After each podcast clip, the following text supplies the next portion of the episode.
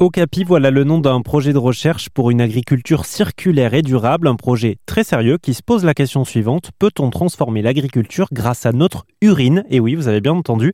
Avec nous sur RZN, Louise Raguet de l'école des ponts Paritech. Louise, vous avez euh, environ une minute trente pour nous expliquer en quoi l'urine humaine pourrait transformer un minimum notre modèle agricole. C'est à vous. Bonjour, ah oui, une minute trente, c'est le challenge.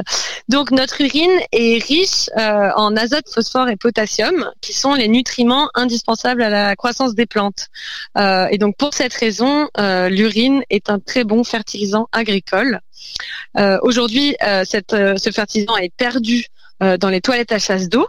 Donc ça devient une pollution pour nos rivières.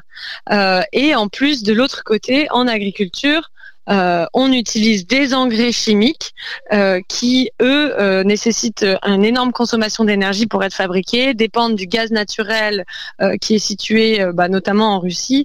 et donc, il y a des enjeux très importants à trouver des alternatives à ces engrais chimiques et l'urine en fait partie. Je continue sur la question de la collecte. L'enjeu, c'est d'installer des dispositifs de collecte de séparation à la source de l'urine. Donc pour cela, il y a les urinoirs sans eau, masculins et féminins ou mixtes d'ailleurs. Euh, et puis il existe aussi des toilettes à séparation d'urine, euh, qui sont euh, des toilettes qui présentent une évacuation spécifique pour les urines. Donc parfois c'est même invisible pour les utilisateurs, mais il y a une évacuation d'urine avec une canalisation qui va jusqu'au pied de l'immeuble et qui remplit éventuellement une cuve qui peut ensuite être vidée et amenée à l'agriculteur. Merci beaucoup Louise Raguet pour euh, cette euh, présentation du projet euh, Okapi qui, je le rappelle, participe à améliorer notre modèle agricole, notamment en ayant recours à l'urine humaine comme, comme engrais. Merci beaucoup Louise. Avec plaisir.